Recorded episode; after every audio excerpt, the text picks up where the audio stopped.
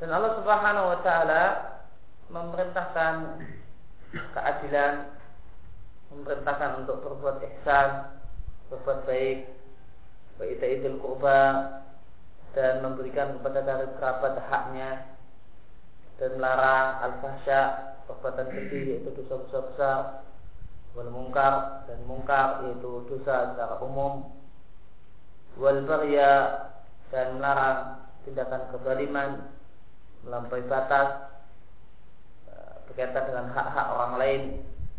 Dan Allah menceritakan kalau dia mencintai orang yang bertakwa mencintai orang yang berbuat ihsan baik ihsan terhadap makhluk ataupun ihsan terhadap khalik karena ihsan itu ada dua macam. Ada ihsan kepada makhluk itu berbuat baik dengan makhluk menolong makhluk membantu. Dan ada ihsan kepada khalik kepada Allah yaitu dengan beribadah dengan sempurna bagaimana yang Nabi katakan ketika ditanya tentang ihsan anta abdullah ka'annaka tarahu fa ilam takun tarahu fa innahu yaraka. Ihsan adalah engkau beribadah dengan engkau merasa diawasi oleh Allah Subhanahu wa taala. Dan Allah mencintai menyukai orang-orang yang berbuat adil orang yang sering bertobat dan orang yang membersihkan diri dan mencintai orang-orang yang berperang di jalan Allah sofan dalam satu barisan seakan-akan mereka adalah bangunan yang tersusun.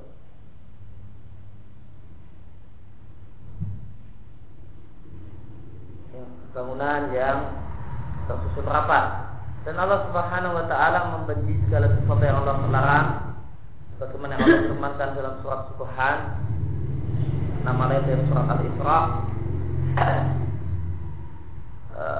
Allah Subhanahu wa taala mengatakan kullu dzalika kana sayyuhu inda rabbika makruha eh, itu semua keburukannya di sisi Rabbmu adalah satu hal yang dibenci yaitu sesuatu hal yang diharamkan.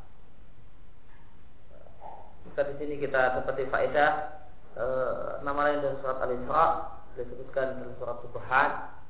Kemudian e, di sini kita dapati e, makna makruh secara syar'i yang itu berbeda dengan makna makruh secara istilah. Makna makruh dalam istilah istilah al-fikih demikian juga istilah ulama usul ada satu hal yang dilarang namun kalau seandainya dilakukan masih ada pelonggaran. Dilarang namun larangannya tidak tegas. Istilah makruh adalah e, makruh secara istilah. Namun ini berbeda dengan makruh secara syar'i. Makruh secara syar'i maknanya bagaimana haram secara istilah. Itu sesuatu hal yang dilarang keras.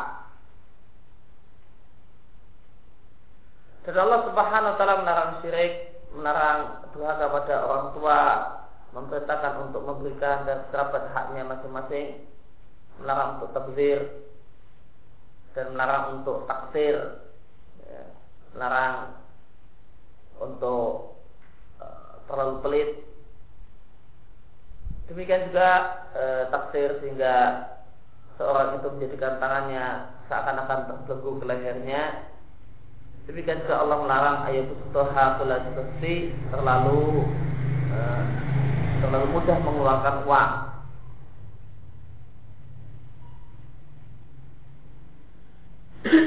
Wanahaan qatl nafsi dan Allah Subhanahu wa taala melarang uh, membunuh jiwa bighairi hak tanpa alasan yang bisa dibenarkan, melarang zina, melarang mendekati harta anak yatim kecuali dengan cara yang lebih baik sampai akhirnya Allah mengatakan kullu dzalika kana sayyuhu inda rabbika makruha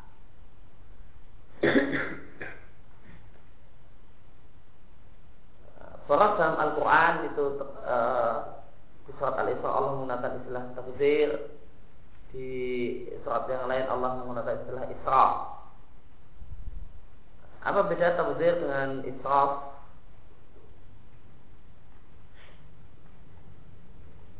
Tabdir adalah membelanjakan harta dalam maksiat. Siapa yang membelanjakan harta dalam maksiat, meskipun cuma 100 rupiah maka dia melakukan takdir sedangkan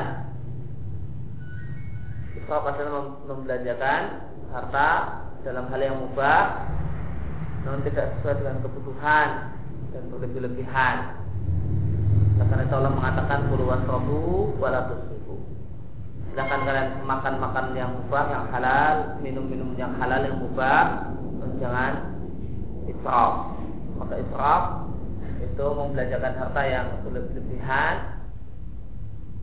e, dalam masalah mubah. Berlebihan dalam hal yang mubah. Demikian juga Allah tidaklah mencintai kerusakan dan tidak ridho kekufuran untuk hamba-hambanya. Sedangkan hamba diperintahkan untuk bertobat kepada Allah iman selalu. Allah Subhanahu wa taala mengatakan wa tubu ilallah tobatlah kalian ilallah. Kata-kata ilallah menunjukkan ikhlas. Maka tobat itu adalah tobat yang bermanfaat ketika tobat tersebut karena ikhlas bukan tobat karena ya, bukan karena tobat karena manusia ya. Akan tapi tobat ikhlas karena Allah Subhanahu wa taala maka tobatlah di sini kena menggunakan fil amr dan ulama pun sepakat bahwasanya tobat hukumnya adalah wajib Bertobatlah kalian semua kepada Allah ayuhal mukminun wa orang-orang yang beriman la'alakum tuflihun supaya kalian menjadi orang-orang yang beruntung. Maka ayat ini menunjukkan bahwa tobat adalah sebab keberuntungan orang-orang yang beriman. Dalam saya Bukhari Nabi Shallallahu Alaihi Wasallam mengatakan wahai sekalian manusia tubuh ilallah bertobatlah kalian kepada Allah Subhanahu Wa Taala. Tobat secara bahasa maknanya adalah arujuk. Maknanya adalah kembali sedangkan secara istilah telah kembali dari maksiat menjadi taat dari maksiat menjadi taat Fawalla di nafsi biade maka demi Allah saat yang jiwaku ada di tangannya ini aku mohon ampun kepada Allah dan bertobat padanya dalam sehari lebih dari 70 kali. Dalam sahih Muslim Nabi Shallallahu Alaihi Wasallam mengatakan Inna la ala qalbi Sesungguhnya eh, ada kesedihan yang lain mendung atau yang menutupi yang yang menyusahkan. Al qalbi pada hatiku wa astagfirullah sesungguhnya aku memohon ampun kepada Allah dan bertobat kepada Allah dalam sehari ini atau marah banyak 100 kali atau lebih dari 100 kali.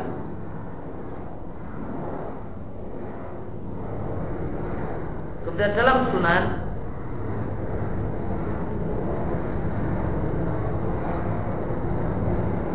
yaitu yang catatan kaki Sunan Abu Dawud Tirmidzi dan Ibnu Majah dari Ibnu Umar. Dinasai oleh Al di Sahihah. Dari Ibnu Umar Rasulullah anhu dan mengatakan kami menghitung untuk Rasulullah Sallallahu Alaihi Wasallam dalam satu majelis dan sekali duduk Nabi itu mengucapkan Rabbi firli wa tub alaiya innaka anta tawwabul ghafur. Dalam sekali duduk lebih dari 100 kali. 100 kali atau lebih dari 100 kali maka Allah Subhanahu wa taala memerintahkan hamba-hambanya dan Allah Subhanahu wa taala memerintahkan hamba-hambanya untuk menutup berbagai amal soleh dengan istighfar.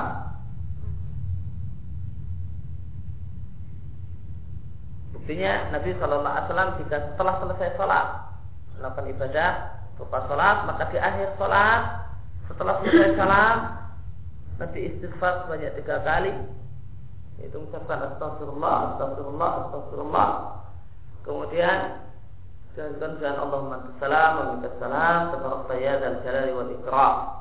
Setelah Nabi mengucapkan dua bacaan ini Baru Nabi menghadap makmum. Maka istighfar Allahumma salam Itu sudah kondisi menghadap kiblat. Setelah itu baru menghadap makmum Dan demikianlah bacaan Allah mantas salam yang Nabi ajarkan singkat.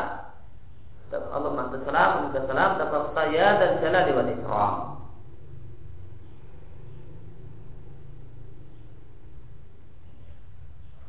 Dan tidak perlu ditambah-tambahkan sebagaimana yang dipraktekkan oleh banyak orang. Allah mantas salam, mantas salam,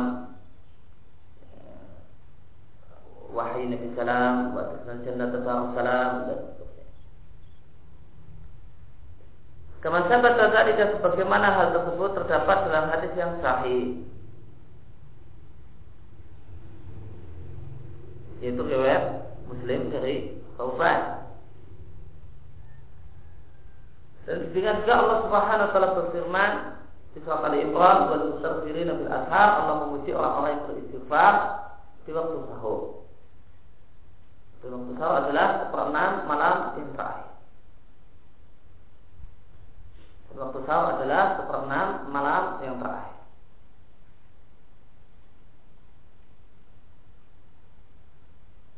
Diambil dari kata-kata sahar yang artinya tidak jelas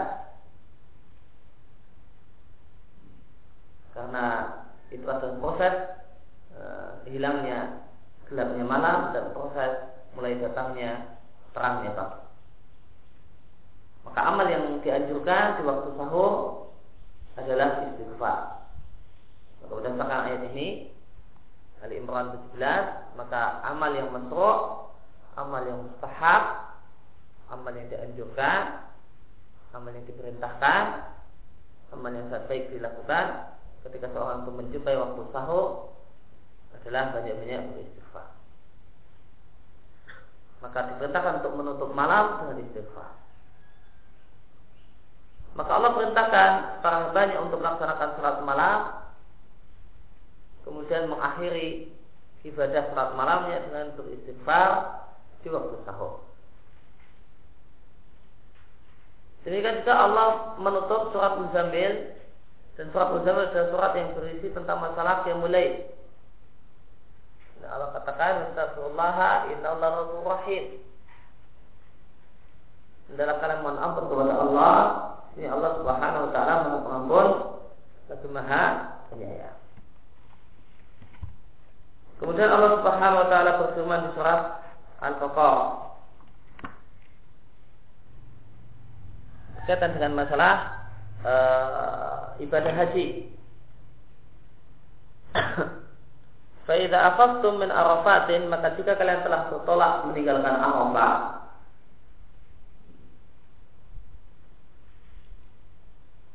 Jemaah haji pada tanggal 9 Zulhijjah berada di Arafah sampai tenggelamnya matahari. Setelah tenggelamnya matahari mereka bertolak meninggalkan Arafah menuju Musdalifah untuk bermalam, untuk tidur, untuk nginap di tempat terbuka di Musdalifah. Min Arafatin bertolak dari Arafah setelah hukum di sana dan perlu diketahui bahasanya Arafah bukan tanah haram.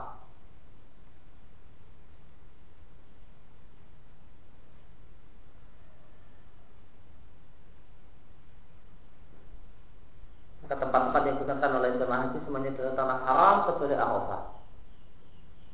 Arafah itu luar haram, luar tanah haram.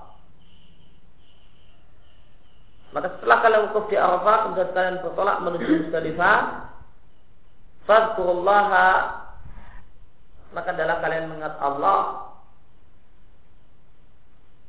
itu maknanya setelah bermalam di Musdalifah maka adalah kalian mengingat Allah yaitu dengan talbiyah, tahlil dan doa. Yang sempurna orang itu wukuf di Musdalifah sampai pagi. Sampai subuh. Setelah setelah salat subuh di Musdalifah Eh, kemudian berpikir dan berdoa dan doa di situ adalah doa yang ya, dan memperbanyak doa sampai matahari terbit. Terus setelah itu meninggalkan Musdalifah itu yang ideal. Maka setelah sholat subuh setelah tidur di alam terbuka di Musdalifah sholat subuh maka ya, memperbanyak doa, memperbanyak berpikir. Ain dan masyaril haram maka adalah kalian berpikir di masyaril haram yaitu setelah sholat subuh dan juga untuk di Musdalifah untuk berpikir di masyaril haram Masyaril haram adalah satu gunung yang ada di tepian Musdalifah yang disebut Kuza. Sebagaimana dalam hadis Nabi Shallallahu Alaihi Wasallam wukuf di Musdalifah, maksudnya berada di Musdalifah, mengingat Allah dan berdoa dari subuh sampai matahari benar-benar terang. Sampai matahari benar-benar terang. Dalam rangka menyelisihi tata cara hajinya. Karena orang Delia e, ketika matahari belum terang habis subuh mereka meninggalkan Musdalifah. Dari Musdalifah sama haji ke Mina.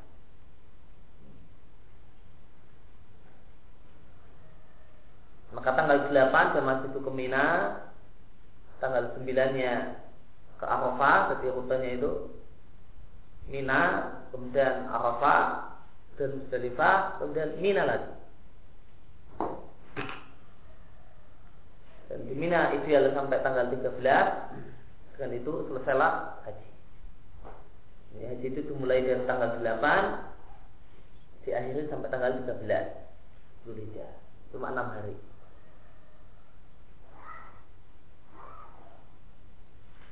Rutenya Mina, Arafah, Musdalifah, Mina, pulang ke Mekah, tawaf pada kalau mau langsung pulang. Ini tentang Mas'arul Haram ada dua pendapat ahli tafsir. Apa yang dimaksud Mas'arul Haram? Ya, pendapat pertama seperti disebutkan di sini di tafsir jalan lain yaitu satu gunung yang ada di Musdalifah namanya Kuza. Dan inilah uh, yang Nabi praktekkan. Setelah sholat subuh di Musdalifah, kemudian Nabi naik ke Gunung Kuza, kemudian menghadap kiblat, berdoa dan berpikir. Dan pendapat yang lain mengatakan Mas'alul Haram adalah Musdalifah itu sendiri.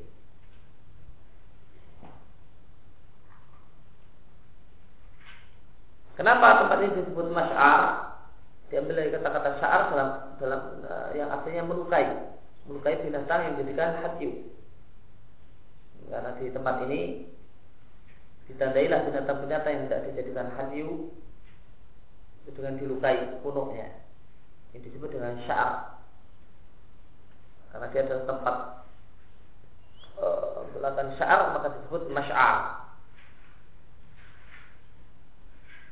Fatullah akan mahadakum maka hendaklah kalian mengat Allah sebagaimana karena Allah telah menjadikan kepada kalian. Kepada rambu-rambu agamanya dan manasik hajinya. Fa in kuntum min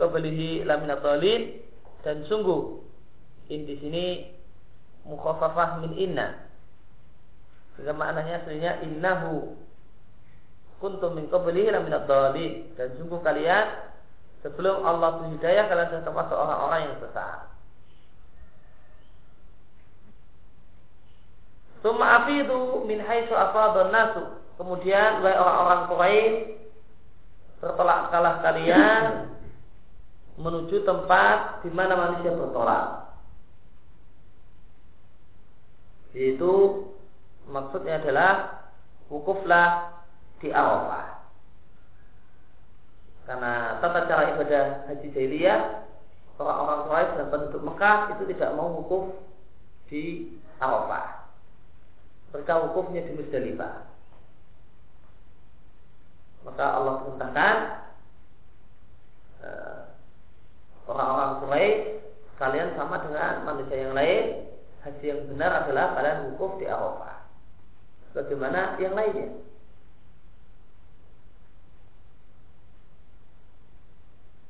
Karena orang-orang Quraisy dulu wukuf di Musdalifah tarafu'an karena sombong tidak mau wukuf di Arafah bersama banyak orang. Alasan mereka Arafah bukan tanah haram. Kami hidup tanah haram.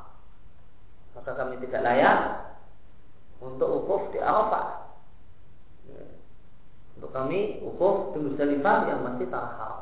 Karena Arafah bukan tanah haram. Wastaghfirullah innallaha rahim. Adalah kalian memohon ampun kepada Allah, ya Allah Maha Pengampun, ya, lagi Maha Penyayang. Bahkan Allah Subhanahu wa taala menurunkan di akhir amri eh, di akhir keadaan yaitu di akhir-akhir hidup Nabi. Lama Rasul Nabi Shallallahu Alaihi Wasallam berkhutbah Tabuk. Ketika Nabi e, berperang dengan perang Tabuk dan perang Tabuk adalah peperangan terakhir yang Nabi ikuti. Allah Subhanahu Wa Taala menurunkan firman-Nya di surat ya, At-Taubah laqad taqallahu 'ala nabi wal muhajirin wal ansar dan semua Allah Subhanahu wa taala menerima tobat eh, Nabi, Muhajirin dan Ansar yaitu orang-orang yang mengikuti mengikuti Nabi di saatil usra dalam kondisi sulit.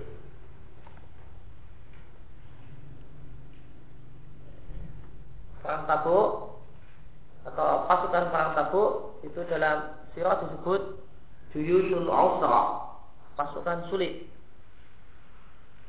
Karena mereka berangkat perang dalam kondisi yang sangat sulit kondisi panas di puncak panasnya puncak musim panas di tempat yang jauh mau menghadapi Romawi mau perang dengan Romawi tempatnya jauh musimnya musim panas dan Madinah banyak godaan karena itu musim panen kurma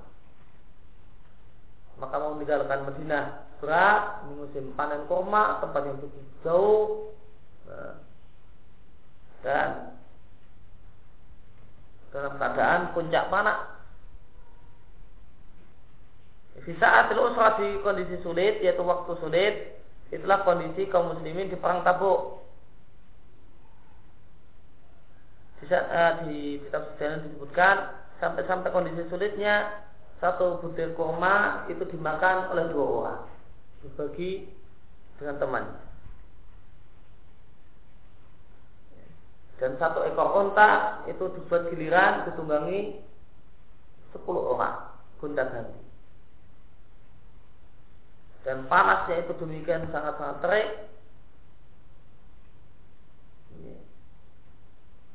sampai-sampai mereka meminum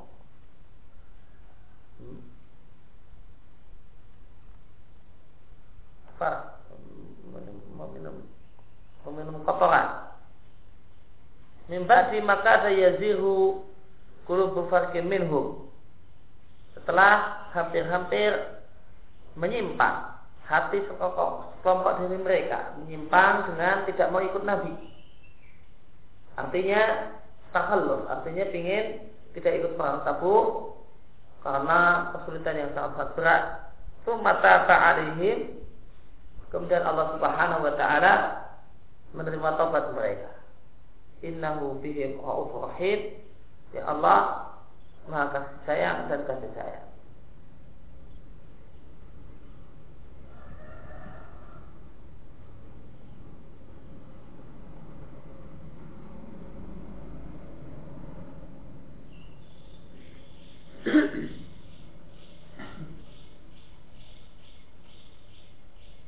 Kemudian Allah lanjutkan dengan wa'ala salah satu ladina khulifu dan untuk tiga orang yang ditunda penerimaan tobatnya.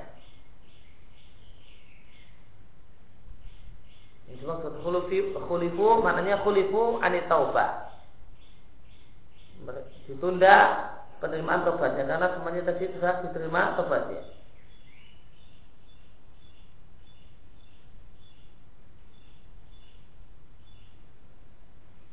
Sumataba alaihim tubuh Kemudian Allah memberikan taufik untuk bertobat kepada mereka tubuh ya, supaya mereka bertobat.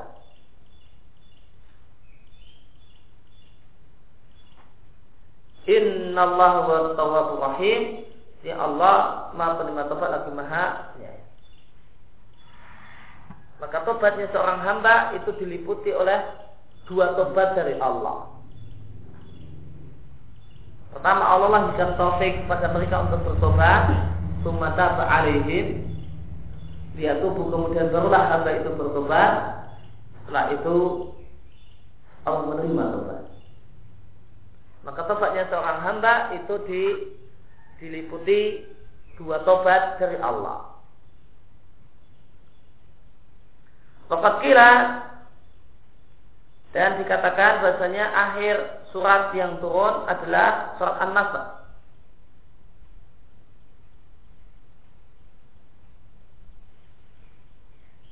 Dan ini adalah pendapat Ibnu Abbas bagaimana di tafsir Katsir.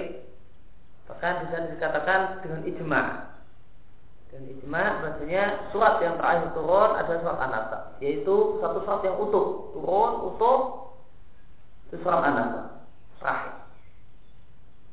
Setelah surat An-Nasr yang turun cuma ayat-ayat. Tidak ada surat. Maka surat yang terakhir turun adalah An-Nasr. Tidak ja'a nasrullahi wal fath. Jika telah datang pertolongan Allah Subhanahu wa taala dan kemenangan. Itu Fathul Mekah. Penaklukan kota Mekah.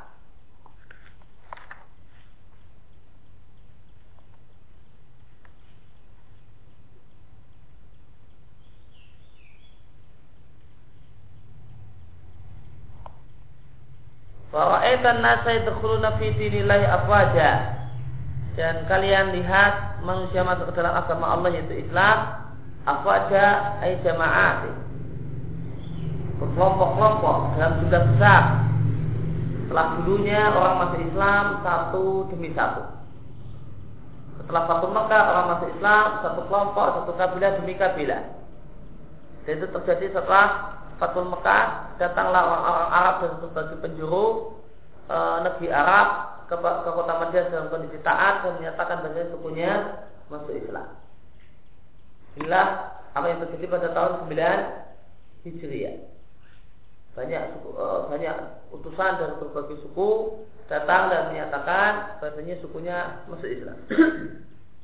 Sehingga tahun tersebut tahun 9 Hijriah disebut Amul Wufud satu Mekah terjadi tahun Ramadan tahun 8 Hijriah dan pada tahun e, 9 itu banyak duta-duta datang e, ke kota Madinah menyatakan sukunya masuk Islam. Maka disebut Amul Wufud tahun datangnya para tamu para duta.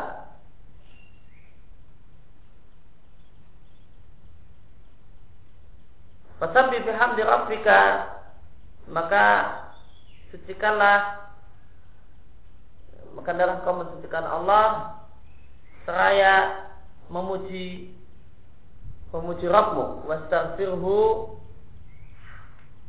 Dan mohon ampun kepada Allah. Innahu kana tawwab dia maha penerima taubat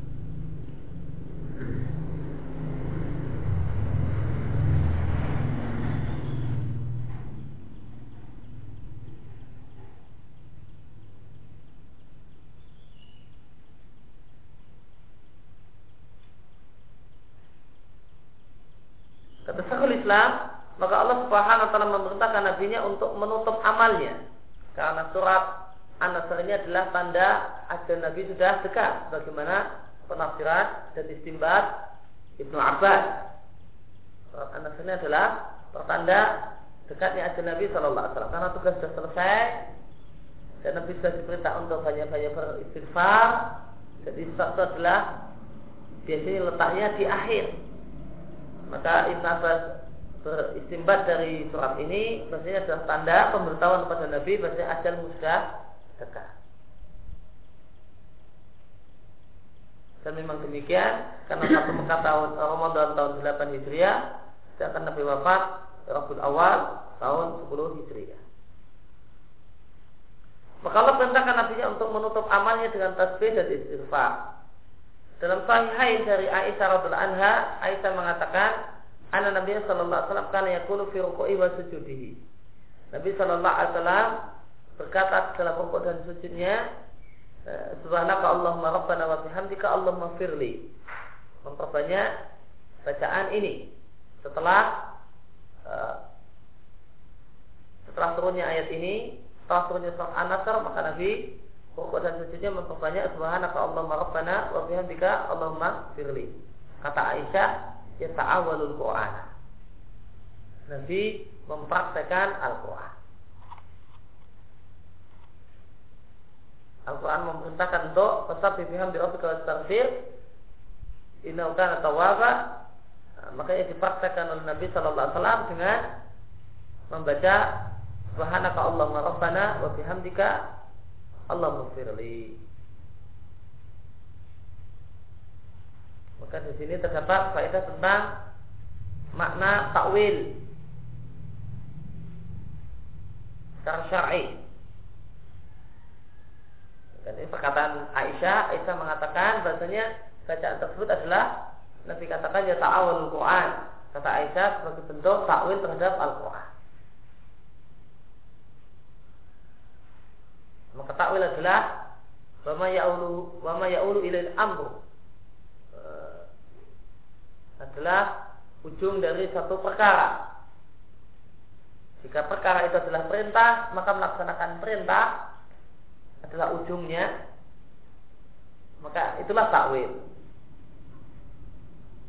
Maka akibat satu perkara akibat syai bagian akhir atau akibat satu perkara. Jika perkaranya adalah perintah maka akibatnya adalah dilaksanakannya perintah jika akibat e, jika perkaranya adalah larangan maka akibat hasil akhir dari larangan adalah dijauhinya hal yang dilarang.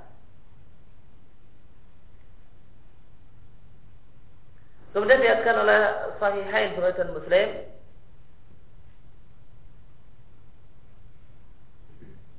Anhu dari Nabi Sallallahu Alaihi Wasallam Nabi berdoa kalau masir li khati'ati wa jahli Ya Allah ampunilah kesalahanku, dosaku dan usilku perbuatan yang aku lakukan sebagaimana perbuatan orang-orang yang bodoh. Jahil pada bahasa Indonesia artinya usil. Perbuatan orang yang tidak benar. Jahil, jahil dalam bahasa Arab itu bisa artinya kebodohan dan bisa artinya usil.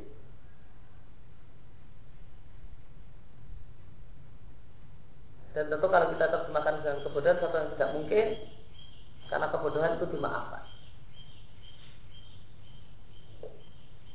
Tetapi untuk usil ya, ya perbuatannya orang-orang bodoh teriak-teriak yang tidak ada manfaatnya eh,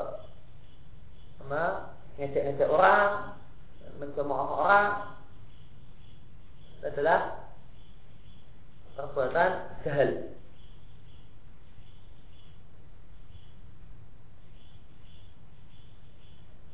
Wa israfi fi amri dan sikapku yang berlebihan. Wa ma anta a'lamu minni wa ma anta a'lamu fi minni dan segala dosa yang kau lebih tahu tentang dosa tersebut dibandingkan aku Ya Allah ampunilah dosaku yang kulakukan dengan main-main atau yang aku lakukan dengan serius ya. eh, dan apa yang aku lakukan dengan keliru dan apa yang aku lakukan dengan sengaja dan semua dosa yang ada padaku. Ya Allah, ampunilah ma qaddamtu wa ma akhartu. Dosa yang telah aku lakukan dulu, wa ma akhartu dan dosa yang besok-besok akan aku kerjakan. Wa ma asrartu wa a'lantu. Dosa yang aku sembunyikan ya. atau wa a'lantu dan apa yang yang kulakukan terang-terangan di hadapan banyak orang ataupun aku sembunyikan sendirian tidak ada satupun orang yang tahu la ilaha illa an.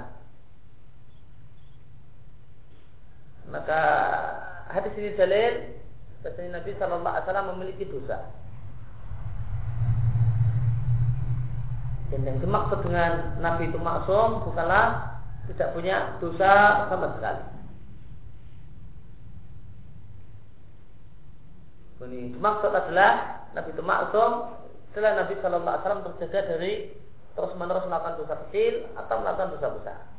Adapun Nabi memiliki dosa satu hal yang mungkin terjadi dan satu hal yang real terjadi. Bukti kalau itu real terjadi adalah hadis ini. Diatkan oleh Sahihain, diatkan oleh Bukhari dan Muslim. Sesungguhnya Abu Bakar radhiallahu anhu berkata, "Wahai Rasulullah, alimni ajarilah aku doa yang kubaca dalam sholat." Itu maksudnya di akhir sholat yaitu setelah tasawuf akhir. Maka Nabi Shallallahu Alaihi Wasallam katakan, kul katakanlah, itu doa di akhir salatmu. Allahumma ini dalam tunam zulman kafira. Yalah aku menganiaya diriku sendiri dengan kezaliman yang banyak. Maka kezaliman itu ada tiga macam. Pertama adalah kezaliman terhadap diri sendiri, yang ini sama dengan maksiat. Kemudian yang kedua adalah kezaliman terhadap orang lain, dan yang ketiga adalah kezaliman yang paling parah, zalim terhadap hak Allah Subhanahu wa taala. Ya Allah, sesungguhnya aku mendolimi diriku sendiri dengan kezaliman yang banyak. Wa inna la yaghfiru illa anta dan tidak ada yang bisa mengampuni dosa kecuali Engkau. Fafir lima suratan min iktika maka bila ampunan kepadaku satu ampunan dari sisimu dan sayanglah aku si engkau adalah maha pengampun lagi maha penyayang. Kemudian dilihatkan dalam kitab sunan yang di sini kata muhakik sahih itu yang dimaksud sunan adalah sunan Abu Dawud dan Tirmidzi. Demikian juga dilihatkan oleh Nasai namun bukan di sunan, namun di kitabnya Nasai yang lain yang itu yang judulnya Amal Yaumi Walaila. Ini merupakan kitab zikir. Amal Yaumil wal Laila itu ada satu kitab yang berisi eh, bacaan-bacaan dan zikir-zikir yang dibaca dari bangun tidur sampai tidur lagi. Maka pikir-pikir harian seorang muslim itu amal yaumi walaila. Dan banyak ulama masa silam menulis buku berisi dengan pikir dengan judul amal yaumi walaila ada Amal Yaumi wa Lailah karya Ibnu Sunni, demikian juga karya Nasai, demikian juga yang lainnya. Di sini disahihkan oleh dinasa oleh Al Albani. Abu Bakar berkata, wahai Rasulullah, adalah aku doa yang aku doakan, aku gunakan untuk berdoa ketika aku di waktu pagi dan di waktu sore. Maka Nabi mengatakan, katakanlah, Ya Allah,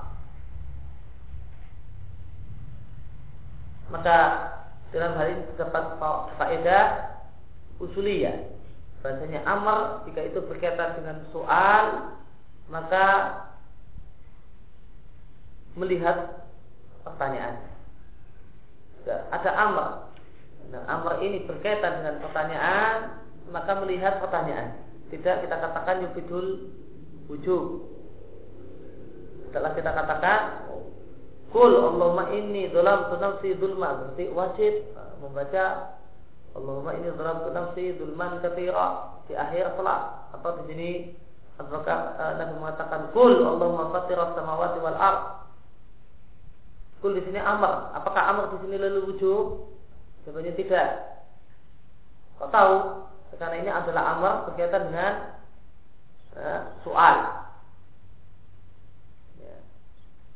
Perintah. Jika ada perintah dan perintah itu berkaitan dengan e, pertanyaan maka makna perintah tersebut adalah melihat pertanyaan. Dan doa di akhir sholat itu punya mustahab tidak wajib. Maka amarnya adalah amar istighfar. Ya Allah engkau pencipta langit dan bumi Engkau yang mengetahui hal yang gaib Dan hal yang nampak. Eh, engkau adalah Rabb segala sesuatu dan pemilik segala sesuatu. Aku bersaksi tiada ilah yang hak kecuali engkau. Bika min syarri nafsi wa min syaitan. Jalan aku berlindung kepadamu dan kejelekan jiwaku yang mengajak pada keburukan dan kejelekan setan wa syirkihi dan sekutunya. Wa an aktarif ala nafsi su'a dan aku berlindung e, jika aku melakukan keburukan untuk diriku sendiri.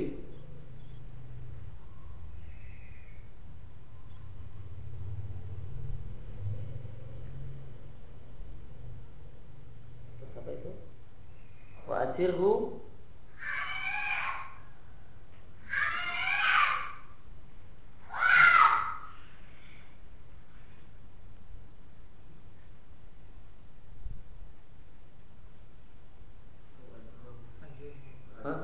ajurahu ila muslimin. Apa maksudnya? Hah? Oh, nah, nah. Wa ajurahu ila muslimin. Atau aku menimpakan hu-nya su'an. Punya kembali ke su. Atau aku menimpakan keburukan ila muslimin kepada seorang muslim, mengganggu muslim yang lain. Ya Allah, aku berlindung kepadamu uh, dari berbuat keburukan untuk diriku sendiri atau aku berbuat keburukan itu mengganggu muslim yang lain. Nabi mengatakan ulhu ida asbahta. Katakanlah bacakanlah doa tersebut ketika engkau berada di waktu pagi dan di waktu sore wa idza akhadta dan ketika engkau uh, mengambil tempat tidurmu yaitu ketika engkau hendak tidur. Falaysa li ahadin ayadunna istirna'ahu an taubati ila Ta'ala uh, wal istighfari uh, min fal kullu ahadin muhtajun ila dzalika daima. Maka tidak boleh bagi seorang pun yang punya praduga kalau dia tidak membutuhkan taubat kepada Allah dan tidak membutuhkan istighfar, memohon ampun dari dosa. Kata setiap orang muhtajun ila dzalika membutuhkan hal tersebut daiman selalu. Allah Subhanahu wa taala mengatakan wa hamalahal insan dan amanah tersebut itu amanah syariat itu di dipikul oleh manusia. Innahu kana zaluman jahula dan sesungguhnya manusia itu adalah orang yang suka berbuat zalim dan dan makhluk yang sangat bodoh.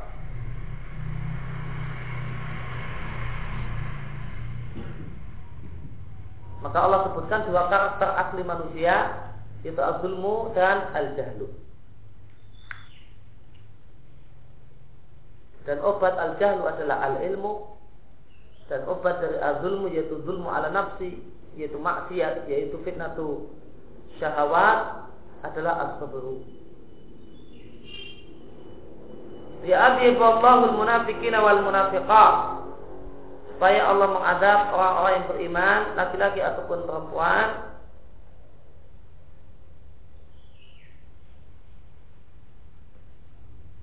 Wal musyrikin wal musyrikat dan orang-orang musyrik laki-laki ataupun perempuan wa yatubu wa yatubullah wa yatubullah 'alal mu'minin wal mu'minat dan uh, supaya Allah tidak menerima tobat orang-orang yang beriman laki-laki dan perempuan wa kana Allahu ghafurur rahimah dan Allah Maha Pengampun lagi Maha Penyayang.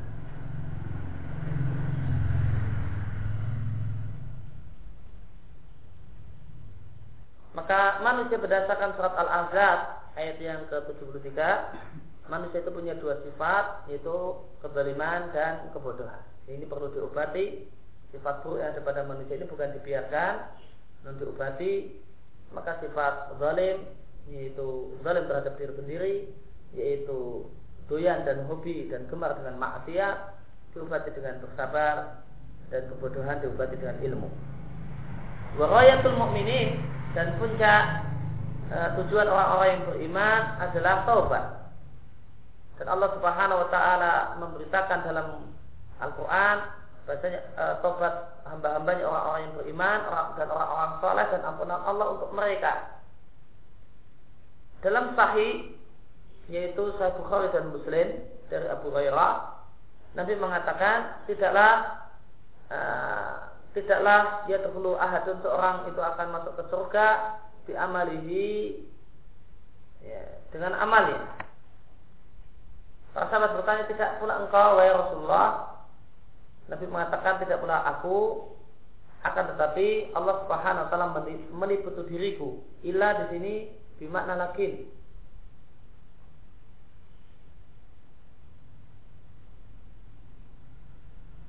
Karena illa itu jika istisna namanya istisna mungkotek itu maknanya lagi.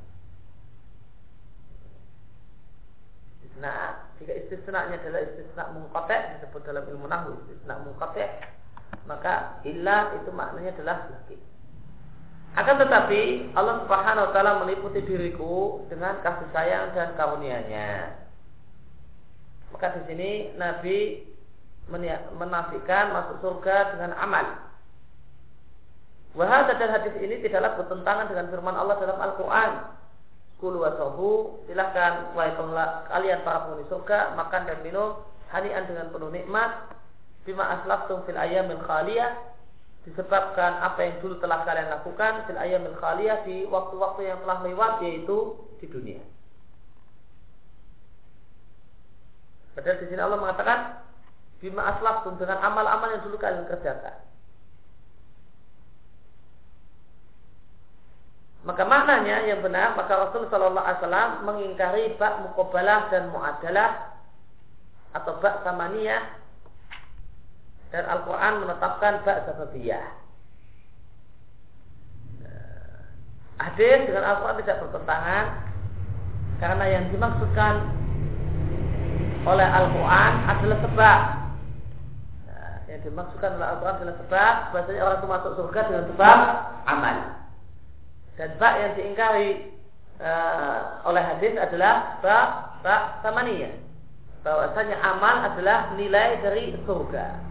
Bahkan orang itu mendapatkan surga lebih baik daripada nilai amal yang dia kerjakan. Namun sebab untuk masuk surga harus punya amal. Nah, apakah amal itu sebanding dengan nilai surga? Jawabannya tidak. Berbeda dengan ya, orang itu bawa uang seribu dapat satu roti. Maka ini memang senilai dengan itu. Tapi kalau amal orang itu tidak bukanlah sama nia bukanlah saman bukanlah harga bukanlah nilai dari surga yang Allah berikan pada seseorang. Surga yang Allah berikan pada seseorang itu jauh lebih baik daripada amal yang dia kerjakan. Namun amal adalah sebab orang untuk mendapatkan rahmat Allah dan sebab orang untuk masuk surga. Maka bak yang Allah tetapkan dalam Al-Quran adalah bak uh, yang mengatakan, yang menunjukkan kalau amal sudah sebab masuk surga. Sedangkan yang Allah sampaikan dalam hadis, ya, dalam uh, yang dalam hadis adalah amal itu bukanlah harga dan nilai surga. Dan perkataan orang yang mengatakan, ada orang yang mengatakan, jika Allah mencintai seseorang hamba, maka dosa tidaklah membahayakannya. Maka kalimat ini adalah kalimat yang punya makna yang benar dan punya makna yang salah. Pertama maknanya jika kita mau maknai dengan makna yang benar, maka maknanya adalah jika Allah mencintai seorang hamba, maka Allah akan ilhamkan padanya taubat dan istighfar sehingga dia tidak akan terus menerus berbuat dosa. Ini makna yang benar. Dan barang siapa yang mengira bahasanya maknanya dosa itu tidaklah membahayakan orang yang terus melakukannya. Jika dia dicintai oleh Allah, maka ada orang sesat. Yang mesti Quran dan Sunnah jadi jemaah salah berumat. Maka kalimat tidak Allah abdan la tadurul gunung jika Allah mencintai seorang hamba maka dosa itu tidak membahayakannya. Ini bisa maknanya bisa makna yang benar dan bisa makna yang salah.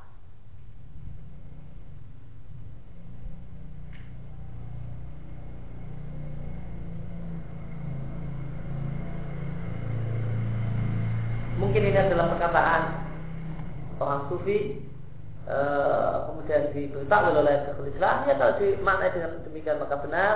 Jika dimaknai dengan demikian maka itu keliru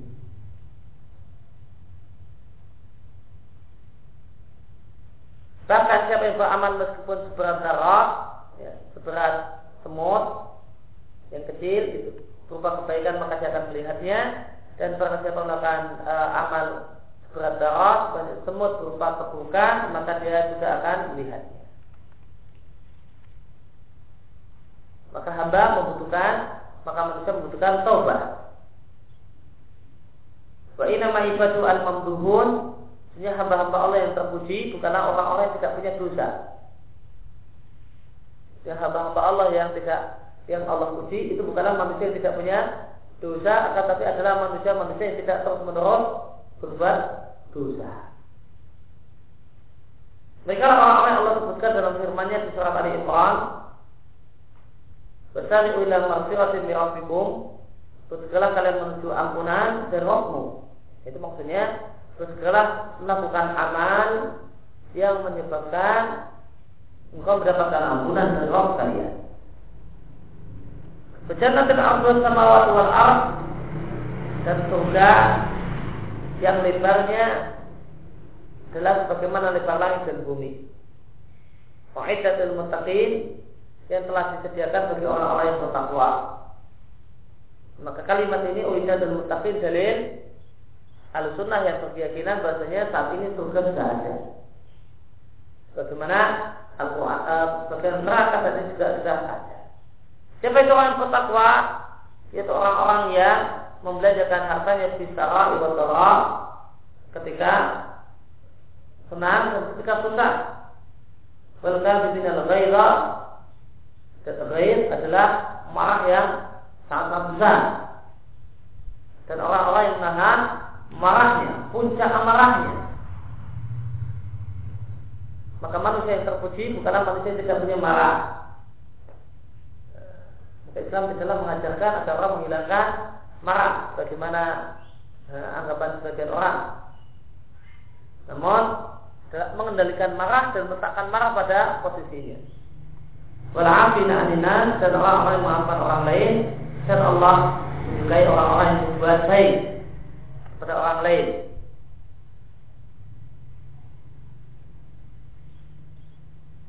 Waladina idza fa'alu fahishatan dan orang tetap adalah orang-orang yang jika melakukan perbuatan keji yaitu dosa besar Allah mengampusahum atau menzalimi diri mereka sendiri yaitu dosa kecil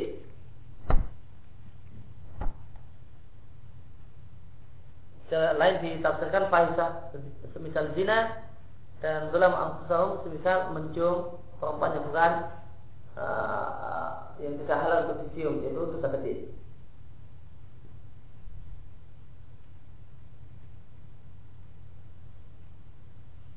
Maka orang-orang yang mengerjakan dosa besar atau melakukan dosa kecil, fastaghfiru li dzunubihim, maka mereka memohon ampun ya,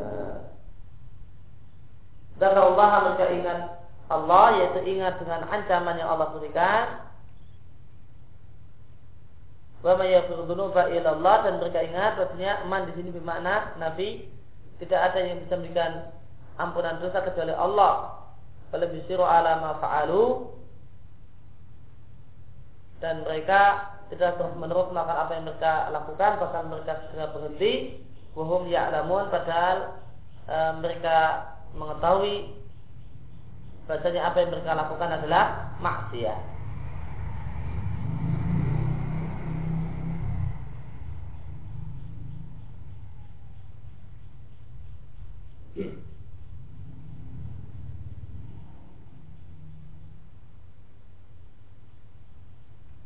Wa man zanna anal qadar hujjatun li ahli dzunub fa min jinsil musyrikin.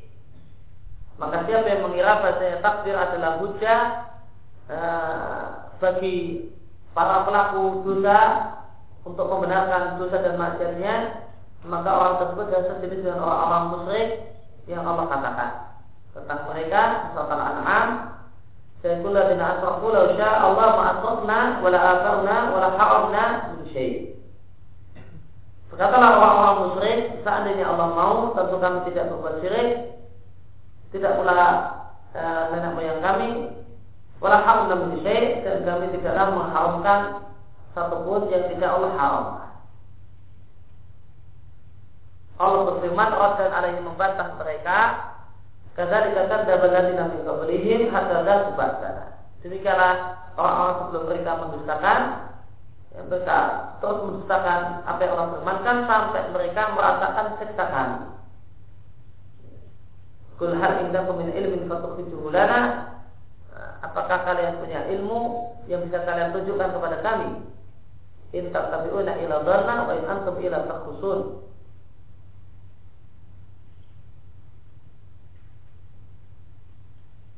Yang kalian tidaklah kalian mengikuti kecuali praduga. Wain antum ila takusun dan tidaklah kalian cuma menebak-nebak saja. Kul falilal hujjatul balighah katakanlah milik Allah lah ya, alasan yang mematikan. Hujah yang mematikan. Yang tak terbantahkan. Kalau sya'ala hadakum ajma'in seandainya Allah punya kehendak insya Allah akan berikan petunjuk kepada kalian seluruhnya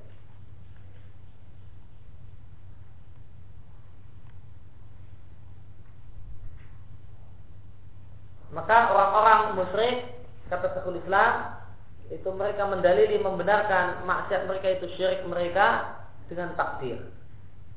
Maka orang yang beranggapan bahasanya orang yang berkeyakinan bahasanya takdir adalah bisa jadi alasan untuk membenarkan dan melegalkan maksiat yang dilakukan, maka orang ini tak jauh beda dengan orang musyrik.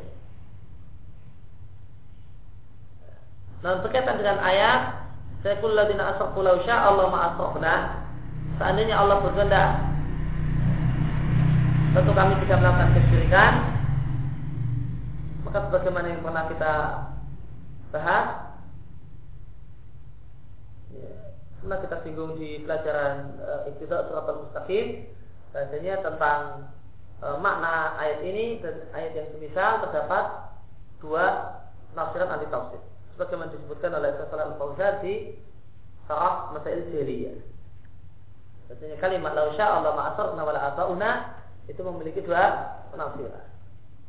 Masih ingat?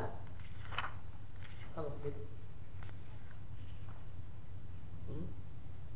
Yang pertama adalah uh, makna ayat adalah uh, mengimani takdir. Artinya mereka beriman dengan takdir dan mereka mereka berujar dengan takdir. Dan mereka Orang-orang musyrik itu berujar dengan takdir. Mereka beriman dengan takdir dan mereka berujar berangkat dengan takdir untuk melegalkan kemaksiatan mereka, yaitu kesyirikan mereka. Ini eh, karena Allah takdirkan kami untuk berbuat maksiat, maka seandainya ini tidak Allah sukai, tentu Allah tidak akan takdirkan kami untuk berbuat maksiat. Allah takdirkan kami untuk berbuat maksiat, menunjukkan bahasanya Allah menyukai kami untuk berbuat maksiat semacam ini itu maksiat dalam bentuk syirik Kemudian yang kedua atau dan ini uh, tadi penafsiran dari Syekhul Islam memaknai bahasanya ini adalah uh, hujah dengan takdir. Berarti beriman dengan takdir. Dan makna yang kedua ini adalah menunjukkan bahasanya orang-orang musyrik itu tidak percaya dengan takdir. Seandainya memang ada takdir, Seandainya Allah itu kuasa untuk melakukan ini dan itu, maka Allah Subhanahu wa taala bisa saja ya, menakdirkan kami untuk tidak berbuat maksiat dan tidak menjadi seorang muslim. Seandainya itu takdir. Ternyata kami berbuat maksiat padahal Allah tidak suka menunjukkan ada takdir. Ternyata Allah Allah nyuruh kami untuk berbuat maksiat, melarang berbuat maksiat, namun kami ternyata bisa berbuat maksiat. Seandainya Allah berkehendak dan Allah memang punya takdir, Allah sudah takdirkan kami untuk berbuat baik. Ternyata Allah perintahkan kami untuk taat, namun kami ngeyel, ternyata nggak apa-apa, bisa. Nah ini berarti Allah tidak ya, tidak ada takdir. Di mana yang kedua yaitu penolakan terhadap takdir. Kata dika demikianlah uh, kata baladina min qablihim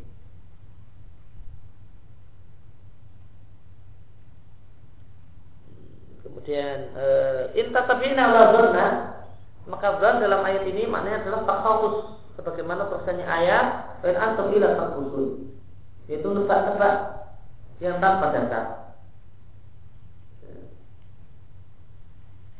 Maka kata Abdul Aziz Sa'id di Sarah untuk al-usul bin ilmu berkatakan bahasanya dan secara syar'i itu mencakup tiga pengertian. Dan secara syar'i itu mencakup tiga pengertian. Pertama, uh, dan dalam secara syar'i bisa maknanya waham. Maknanya waham. Dalilnya ayat ini. Inta ini ala dhanna wa in antum ila takhrusun. Dan di sini maknanya khalas, khalas itu ya waham. Anggapan tanpa dasar. Kemudian atau bahkan e, mengandung empat makna ya. Dan bisa maknanya yakin. Bagaimana firman Allah tentang masalah sholat. Ya. Baina la kabiratu ila alam khashiin alladzina yadhunnuna annahum mulaqu rabbihim di surat Al-Baqarah. Orang-orang itu adalah orang-orang yang yakin kalau dia akan berjumpa dengan Rabbnya. Kemudian yang ketiga bisa maknanya syak yaitu imbang antara dua pilihan itu imbang. Bagaimana firman Allah di surat Kahfi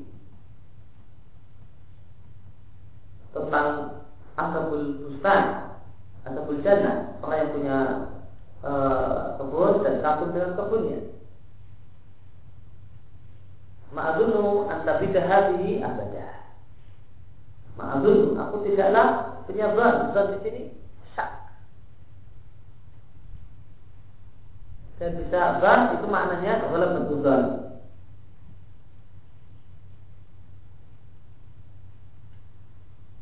Adapun zon dengan makna dalam bentuk zon itu kata Syabdul Arain itu adalah uh, pengertian zon menurut mutakalimi. Adapun zon dalam pengertian syar'i itu mencakup empat makna. Yakin, kemudian dalam bentuk zon, kemudian syak yang imbang dan waham. Semuanya adalah uh, zon semuanya mencakup empat makna demikian kita kesempatan. Wassalamualaikum warahmatullahi wabarakatuh. Alhamdulillah alamin. Wa